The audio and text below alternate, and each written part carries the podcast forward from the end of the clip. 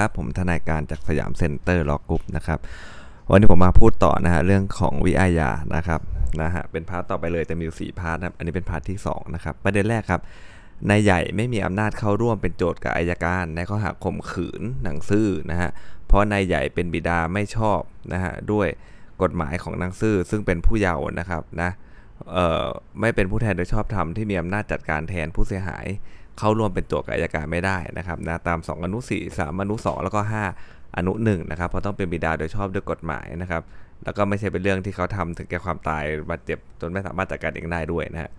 นายใหญ่ครับเป็นผู้อุปการะเลี้ยงดูนางสาวซื่อมาตลอดนะจึงถือว่าเป็นผู้ปกครองของนางสาวซื่อนะครับนะโดยตรงเนื่องจากการกระทำความผิดดังกล่าวตามมาตรา2อนุ4ประกอบ30นะฮะนายใหญ่ไม่มีอำนาจฟ้องนายหารข้อหาทำร้ายร่างกายนางสาวซื่อครับเพราะว่านางสาวซื่อเนี่ยเขากินยาฆ่าแมลงเป็นเหตุให้ถึงแก่ความตายนะมันไม่ได้เป็นผลโดยตรงเลยนะจากการทำร้ายร่างกายของนายหารถูกไหมครับจึงไม่ใช่กรณีที่ผู้เสียหายถูกทำร้ายถึงตายหรือบาดเจ็บจะไม่สามารถจัดการเองได้ตามมาตรา5อนุ2นะฮะแม้ว่าเขาจะเป็นผู้บุพการีแต่ว่ามันไม่เข้า5อนุ2อ่ะมันเข้า5อนุ1ถูกไหมฮะเมื่อไม่ใช่ผู้แทนโดยชอบธรรมปุ๊บเนี่ยนายใหญ่ก็ไม่ใช่ผู้มีอำนาจนะครับที่จะจัดการแทนผู้เสียหาย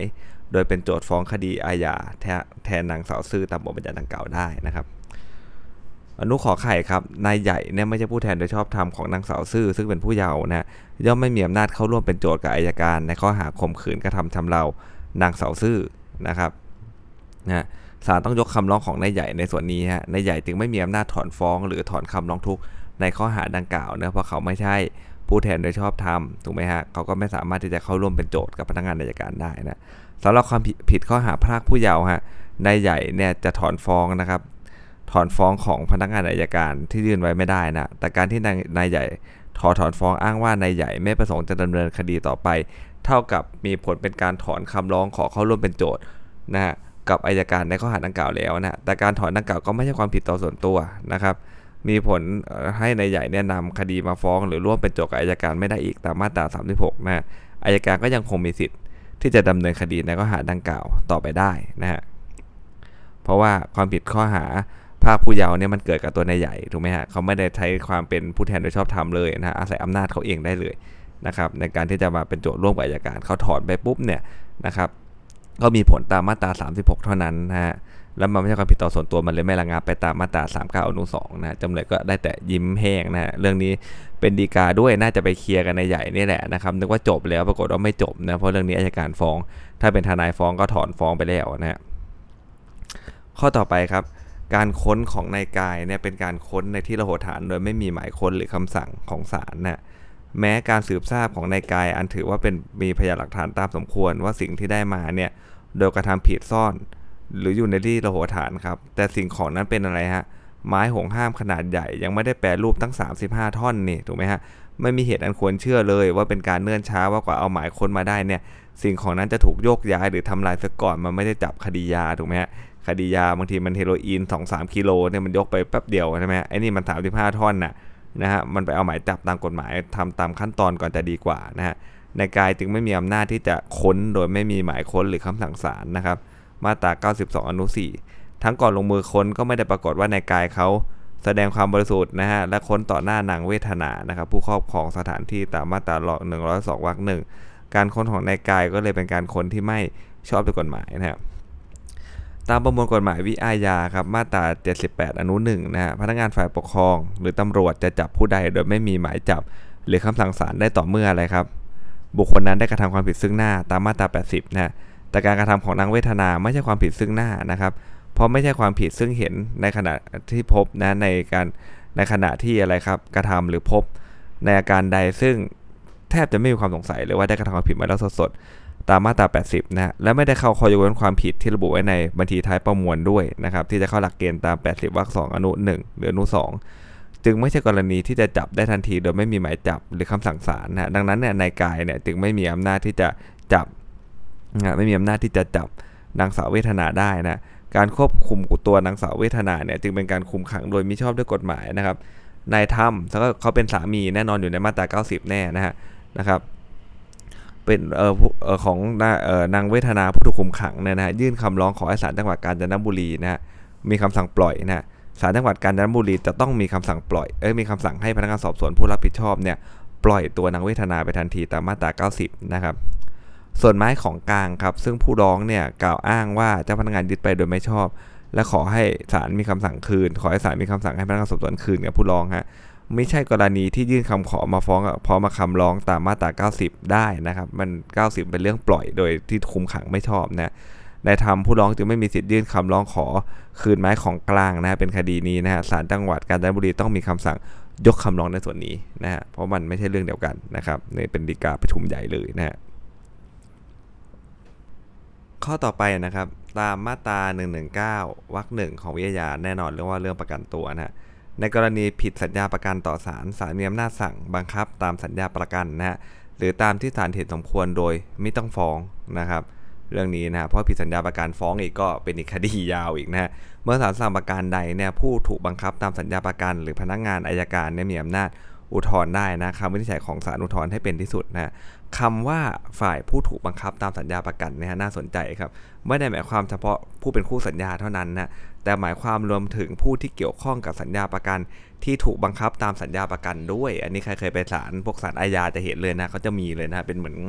บูธของเขาเลยนะครับนะแบบให้หลักทรัพย์ในการประกันตัวเนี่ยไอ้บริษัทกนกประกันภัยนะกับบิดาของนายวันเนี่ยมีนิ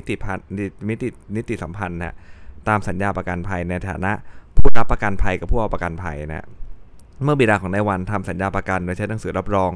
ของบริษัทกนกประกันภัยเป็นประกันนะซึ่งหากบิดาของนายวันผิดสัญญาประกันนะและศาลมีคำสั่งบังคับตามสัญญาประกันเนี่ยบริษัทกนกประกันภัยต้องชำระค่าปรับตามสัญญาประกันนะจึงถือว่าบริษัทกนกประกันภัยเนี่ยเป็นผู้เกี่ยวข้องกับสัญญาประกันในฐานะผู้รับรองหลักทรัพย์ตามสัญญาประกันนั่นเองนะฮะเพราะฉะนั้นเขาสามารถที่จะอะไรครับอุทธรณ์ได้ไหมนะจึงเป็นฝ่ายผู้ถูกบังคับตามสัญญาประกันตามความหมายของบทบัญญัติข้างต้นและมีอำนาจยื่นอุทธรณ์นะคำสั่งของศาลชั้นต้นที่ให้ยกอุทธรณ์ของบริษัทกนกประกันภัยเพราะไม่ใช่คู่สัญญาจึงไม่ชอบนะไปยกโอ้โหนึกภาพตังเขาล้วนๆเลยนะฮะเพราะว่ามันก็สึกถ้าผมจำไม่ผิดจะจ่ายแค่แบบไม่เกิน15%หรืออะไรประมาณนี้นะครับนะแล้วก็สามารถที่จะถือประกันอิสรภาพได้เนอะแต่เวลาจำเลยหนีเป็นไงเวลาบังคับก็ต้องบังคับเต็มถูกไหมฮะอ้าวบริษัทกนกประกันภัยมันเขาโดนเต็มเลยทำไมเขาจะอุทธรณ์ไม่ได้ถูกไหมฮะแต่เวลาเราทำข้อสอบเนี่ยเราต้องบอกว่าอะไรครับเราต้องบอกว่านะฮะฝ่ายผู้ถูกบังคับตามสัญญาประกันไม่ได้หมายถึงเฉพาะผู้เป็นคู่สัญญาเท่านั้นแต่ให้หมายรวมถึงผู้ที่เกี่ยวข้องกับสัญญาประกันที่ถูกบังคับตามสัญญาประกันนั้นด้วยนะฮะเอาเนี่ยแหละนะครับแล้วก็ตอบให้มันประกอบกันนะให้มันสละสลวยนะครับต่อไปฮะอนุขอไข่นะฮะองค์ประกอบความผิดฐานทำให้เสียทรัพย์นะตามประมวลกฎหมายอาญามาตรา358การทำต่อทรัพย์ของผู้อื่นหรือผู้อื่นเป็นเจ้าของรวมอยู่ด้วยฮะคำว่าของผู้อื่นเนี่ยนะครับหมายความรวมถึงผู้ได้รับมอบหมายโดยตรงจากเจ้าของทรัพย์ให้เป็นผู้ครอบครองดูแลด้วยนะฮะในเรื่องนี้นายคมกับนายธงเป็นลูกจ้างโรงงานทอผ้าครับซึ่งเขาจัดให้คนงานอยู่เฉยๆเป็นสิทธิ์ที่ให้คนงานนะเขามีสิทธิ์อาศัยนึกภาพหอพักตามโรงงานเนี่ยนะให้พนักงานอยู่อะไรเงี้ยนะนายเดชไม่ได้มอบหมายโดยตรงเลยให้ไอ้เจ้านายคมกับนายธงเนี่ยเป็นผู้ครอบครองดูแลรักษาทรัพย์ดังกล่าวนะเพราะฉะนั้นประเด็นมันคืออะไรฮะประเด็นมันคือว่านายคมกับนายธงมันเลยไม่ใช่ผู้เสียหายนะไม่มีอำนาจร้องทุกข์ต่อพนักงานสอบสวนเพราะไม่ใช่ผู้เสียหายไปร้องทุกข์แบบนี้เกิดอะไรขึ้นครับแบบนี้ก็คือไม่มีการร้องทุกข์ในความผิดฐานทำให้เสียทรัพย์นะฮะอันเป็นความผิดอันยอมความได้ถ้าข้อสอบออกเรื่องเนี้ยเขาจะออกเกี่ยวกับความผิดอันยอมความได้หมดเลยนะเพราะถ้ามันเป็นผิดอาญาแผ่นดินเนี่ยพนักงานสอบสวนเขาเห็นเองได้ถูกไหมฮะเห็นเองได้เพราะนั้นอ่ะมันจะไม่มีผลกระทบอะไรเลยแต่พอมันเป็นความผิดอันยอมความได้เนี่ยพอมันไม่มีการร้องทุกข์นะฮะในความผิดฐานทำให้เสียทรัพย์เนี่ยพนักงานสอบสวนก็เลยไม่มีอำนาจสอบสวนใช่ไหมฮะตามมาตรา121วรรค2อัยการก็ไม่มีสิทธิ์นำคดีมาฟ้องนะครับตามมาตรา120นะฮะแม้นายอินให้การรับสารภาพศาลก็จะพิพากษาลงโทษเขาไม่ได้นะครับเพราะนั้นศาลชั้นต้นต้องสั่งยกคำร้องทุกข์ของนายคมนะฮะและนายธงนะและพิพากษายกฟ้องนั่นเองนะครับข้อต่อไปนะฮะผู้เสียหายมีสิทธิ์ยื่นคำร้องขอเข้าร่วมเป็นโจทย์นะฮะในระยะเวลาใดก็ได้แหละก่อนศาลชั้นต้นพิพากษาตามมาตรา30นะครับคำร้องขอเข้าร่วมเป็นโจทย์ไม่ใช่คำฟ้องฮะเพราะนั้นทนายความก็เลยลงลายมือชื่อในคำร้องขอเข้าร่วมเป็นโจทย์ได้ไม่ต้องห้ามตาม158อนุ7เลยเพราะมันไม่ใช่คำฟ้องนะครับนะเฉพาะคำฟ้องเท่านั้นแหละนะที่ฟ้องอาญาด้วยนะที่ทนายก็จะไปเซ็นแทนไม่ได้นะครับนอกนั้นได้หมดนะรวมถึงคำร้องขอเข้าเป็นโจทย์ร่วมในคดีอาญาด้วยร่วมกับอัยการนะฮะตามมาตรา30นะ ที่ศาลชั้นต้นอนุญาตให้ผู้เสียหายเข้าร่วมเป็นโจทย์ก็เลยชอบด้วยกฎหมายแล้วนะครับอุทธรณ์ของจำเลย2ข้อนี้ฟังไม่ขึ้น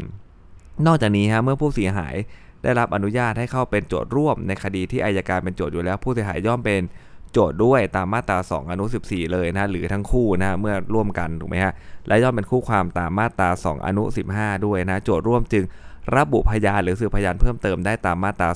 า 229/1 นะที่ศาลชั้นต้นอนุญาตให้โจทย์ร่วมเนี่ยยื่นบัญชีระบุพยานและนำพยานเข้าสืบก็ชอบโดยกฎหมายแล้วนะฮะประมวลกฎหมายวิธีพิจารณาความอาญามาตรา 43ครับให้อำนาจพนักงานอัยการที่จะเรียกทรัพย์สินหรือราคาแทนผู้เสียหายเฉพาะทรัพย์สินหรือราคาที่ผู้เสียหายสูญเสียไปเนื่องจากการกระทำความผิดนะฮะเนื่องจากการกระทำผิดดูดีๆนะฮะเรียกทรัพย์สินหรือราคานะ2อย่างนะทรัพย์สินหรือราคานะฮะแทนผู้เสียหายเฉพาะทรัพย์สินหรือราคาที่ผู้เสียหายสูญเสียไปเนื่องจากการกระทำความผิดนะฮะเมื่อจำเลยทั้งสองเนี่ยร่วมกันลักโฉนดที่ดินของโจทย์ร่วมไปครับดังนั้นเนี่ยทรัพย์สินของโจทย์ร่วมที่สูญเสียไปคืออะไรครับโฉนดที่ดินเท่านั้นนะฮะแม้จำเลยจะจดทะเบียนโอนกรรมสิทธิ์ให้แก่บุคคลภายนอกและได้รับเงินมาก็ตามแต่ก็เป็นเงินที่ได้มาจากการปลอมหนังสือมอบหน้าของโจทย์ร่วมแล้วนำโฉนดที่ดินนะที่ลักมาไปจดทะเบียนโอนขายจึงไม่ใช่ทรัพย์สินของโจทย์ร่วมที่สูญเสียไปเนื่องจากการกระทำความผิดฐานลักทรัพย์นะฮะจำเลยทั้งสองจึงไม่ต้องรับผิดใช้ค่าราคาที่ดินตามที่ได้จดทะเบียนขายที่ดินให้แก่โจทย์ร่วมนะเพราะไม่ใช่การคืนทรัพย์ตามคำขอของโจทย์นะที่ศาลชั้นต้นเนี่ยพิพากษาให้จำเลยทั้งสองร่วมกันนะใช้ราคาที่ดินแทนกับโจทย์ร่วมก็เลยไม่ชอบด้วยกฎหมายนั่นเองนะครับข้อต่อไปนะครับประเด็นก.ไก่ฮะกรณีคำร้องของอัยการนะฮะคดีนี้เป็นคดีแพ่งนะที่เกี่ยวกับคดีอาญาซึ่งอัยการเป็นโจทย์รถของผู้เสียหายแม้จะถูกถอดอุปกรณ์โอ้โหผมจำได้ดีการนี้ชอกช้ำน้ำใจพอสมควรนะรถของผู้เสียหายแม้จะถูกถอดอุปกรณ์ส่วนควบออกก็เป็นอะไหล่ชิ้นส่วนต่างๆคงเหลือที่เป็นซากรถยนต์นะฮะเขาถอดให้แต่เขาไม่ประกอบให้พูดง่ายๆนะไม่ได้ถูกทำลายสูญหายไปทั้งหมดหรือแปรเปลี่ยนเป็นของอื่นเลยนะทำไมไม่ประกอบกลับเข้าไว้ล่ะเจ้าของรถนะฮะเมื่อผู้เสียหายนะครับได้อุปกรณ์ส่วนควบซึ่งเป็นของกลางที่เจ้าพนักงานตำรวจเขาเก็บรักษาไว้ให้คืนแล้วนะอัยการโจทย์เนี่ยจะขอให้คืนหรือใช้ราคาแก่ผู้เสียหายตามมาตรา 43อีกไม่ได้นะครับเพราะนี่ไงคืนทรัพย์คืนแล้วนะฮะแต่มันเละเลยนะครับนะมัน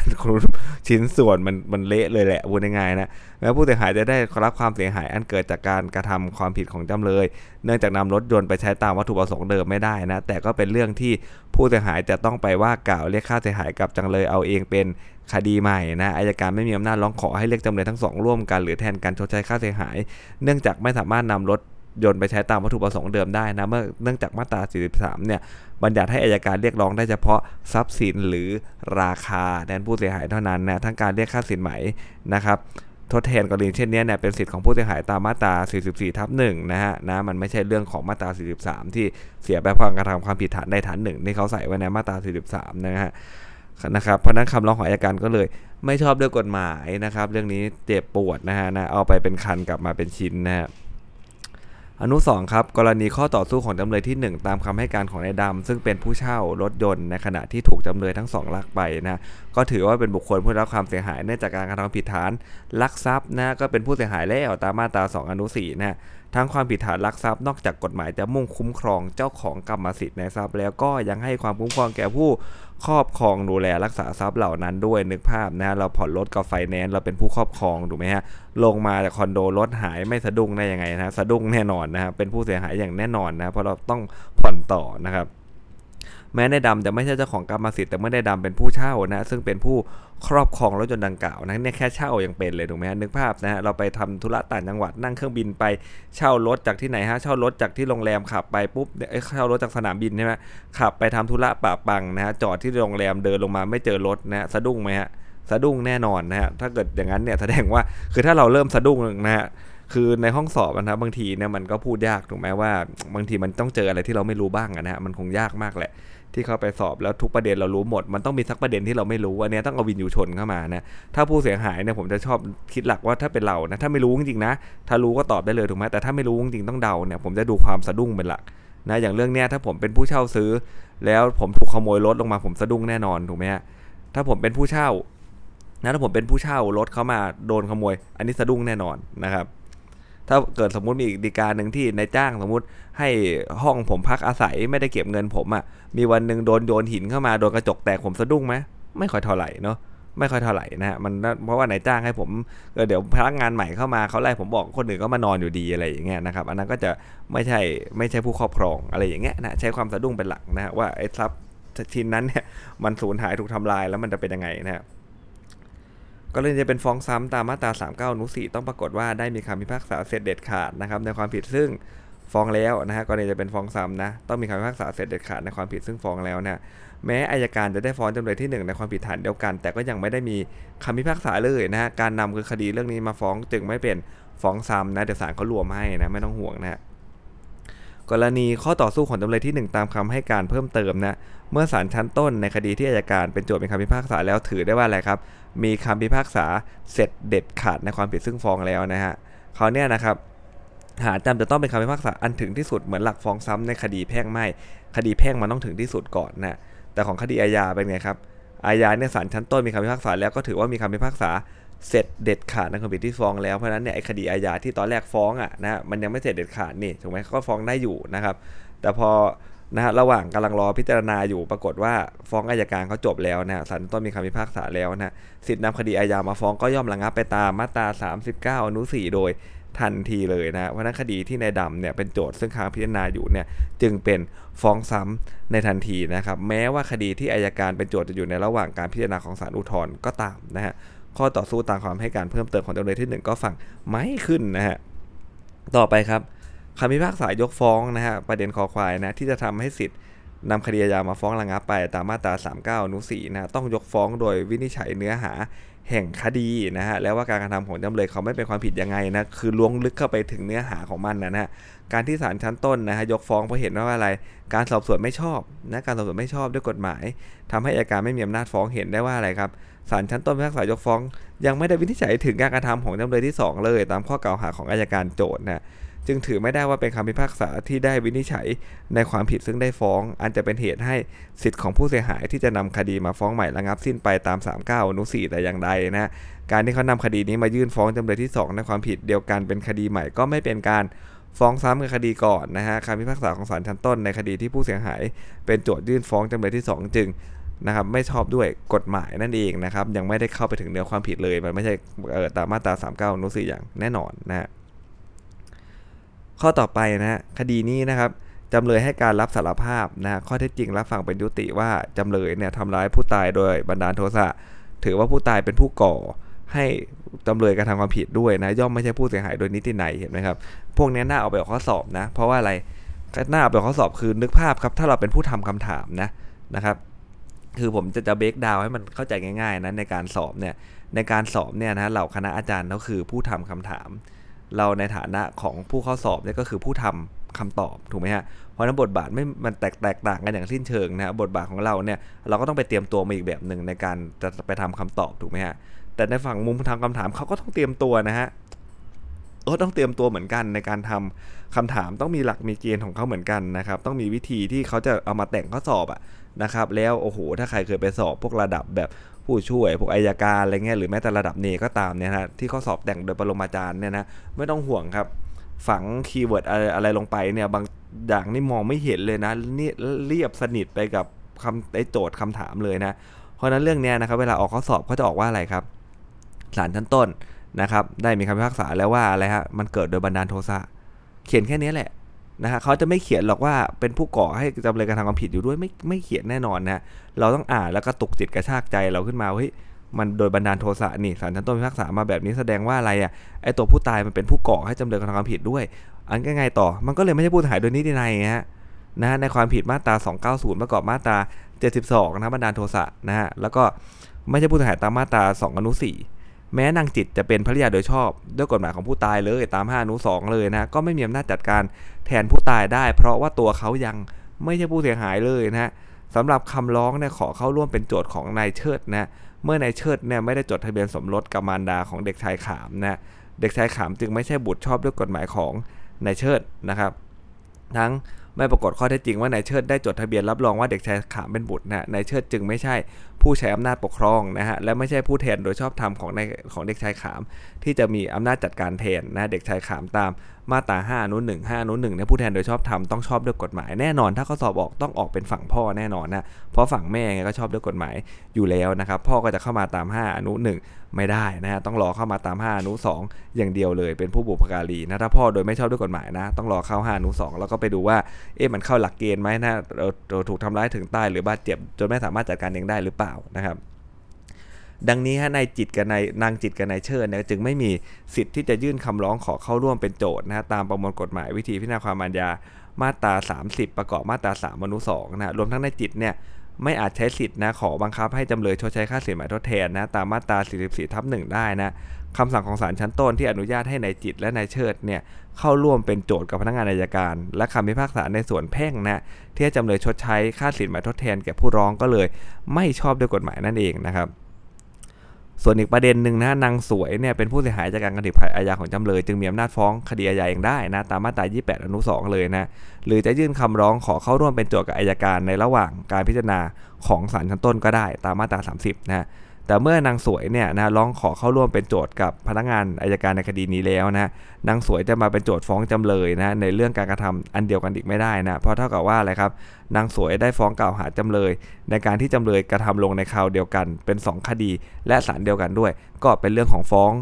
ซ้อนนั่นเองถูกไหมฮะฟ้องซ้อนนะ73วรรค2วงเล็บ1นะครับประกอบกับนะฮะวิอาญามาตรา15นะเพราะนั้นเนี่ยคำสั่งของศาลชั้นต้นที่รับคำร้องเข้าร่วมเป็นโจทย์ของนางสวยเนี่ยแต่ไม่รับฟ้องที่นางสวยฟ้องเป็นคดีใหม่จึงชอบด้วยกฎหมายแล้วนะครับข้อสุดท้ายของ EP ที่2นะครับวิอาญามาตรา22บัญญัติว่านะเมื่อความผิดเกิดขึ้นอ้างหรือเชื่อว่าได้เกิดขึ้นในเขตอำนาจของศาลใดนะให้ชำระที่ศาลนั้นแต่ถ้า1ครับจำเลยอนุ1นะจำเลยมีที่อยู่จะชำระที่ศาลซึ่งท้องที่นั้นๆอยู่ในเขตอำนาจก็ได้นะข้อที่จริงจากความที่ได้จากการไต่สวนไม่ปรากฏว่าจำเลยยักยอกเงินนะของโจทก์ที่จังหวัดนครปฐม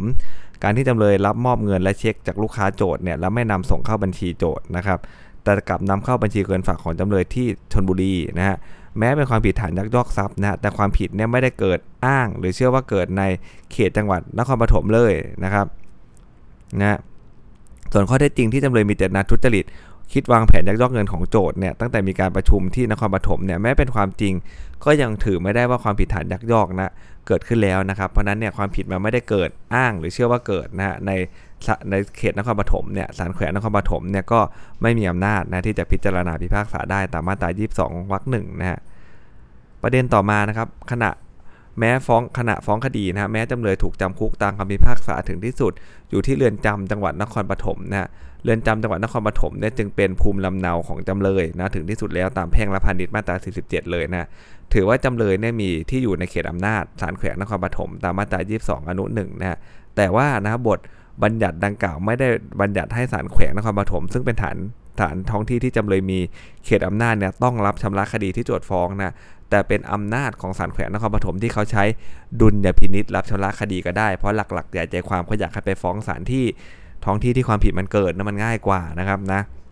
เมื่อความผิดคดีนี้เนี่ยไม่ได้เกิดขึ้นนะในเขตอำนาจของศาลแขวงนครปฐมแม้โจทก์จะฟ้องจำเลยต่อศาลแขวงนครปฐมซึ่งเป็นศาลที่ท้องที่ที่จำเลยมีที่อยู่นะฮะอยู่ในเขตอำนาจได้แต่การที่ศาลแขวงนครปฐมเนี่ยรับคดีไว้จนกระทั่งไต่สวนมูลฟ้องเสร็จก็ยังถือไม่ได้ว่าอะไรฮะว่าศาลแขวงนครปฐมใช้ดุลยพินิจรับคดีของโจทก์ไว้ชำระแล้วนะเมื่อตามฟ้องของโจทก์เนี่ยระบุว่าเหตุเกิดในเขตอำนาจของศาลแขวงนครปฐมเนี่ยย่อมไม่มีเหตุที่ศาลแขวงนครปฐมจะต้องยกฟ้องโจทก์ตั้งแต่ชั้นตรวจฟ้องนะครับ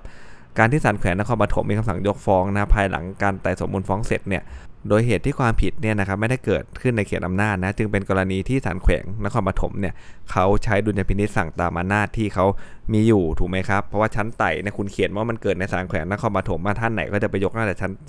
ชั้นตรวจฟ้องถูกไหมครับเขายังไม่ยกหรอกชั้นตรวจฟ้องแต่พอไต่ปุ๊บเนี่ยแน่นอนมันมีการมาถามค้านนะฮะถามไปถามมาอ้าวคดีไม่ได้เกิดในเขตนี้แล้วคุณมาฟ้องได้ไงเขาก็ไปยกฟ้องในชั้นตรวจในชั้นไต่สวนมูลฟ้องก็ทำได้ครับเป็นการใช้อำนาจตามที่มีอยู่นะครับเพราะว่าอะไรฮะเขาใช้ดุลยพินิจได้ก็จะรับก็ได้ไม่รับก็ได้โดยหลักผมเข้าใจว่าเขาไม่ค่อยรับกันหรอกนะเพราะว่าเขาคงอยากให้ไปฟ้องในศาลที่ความผิดมันเกิดอ้างหรือเชื่อว่าเกิดมากกว่านะเพราะว่าเรื่องพยานหลักฐานอะไรตามตัวพยานมาเบิกอะไรมันง่ายกว่านะครับประเด็นต่อไปครับความผิดฐานยักยอกทรัพย์นะฮะตามฟ้องไม่ใช่ความผิดหลายเรื่องเกี่ยวพันกันอาจจะทำให้อำนาจฟ้องคดีทุกเรื่องหรือฟ้องผู้กระทำความผิดทั้งหมดต่อศาลซึ่งมี อำนาจชำระในฐานความผิดซึ่งมีอัตราโทษสูงกว่าก็ได้นะครับ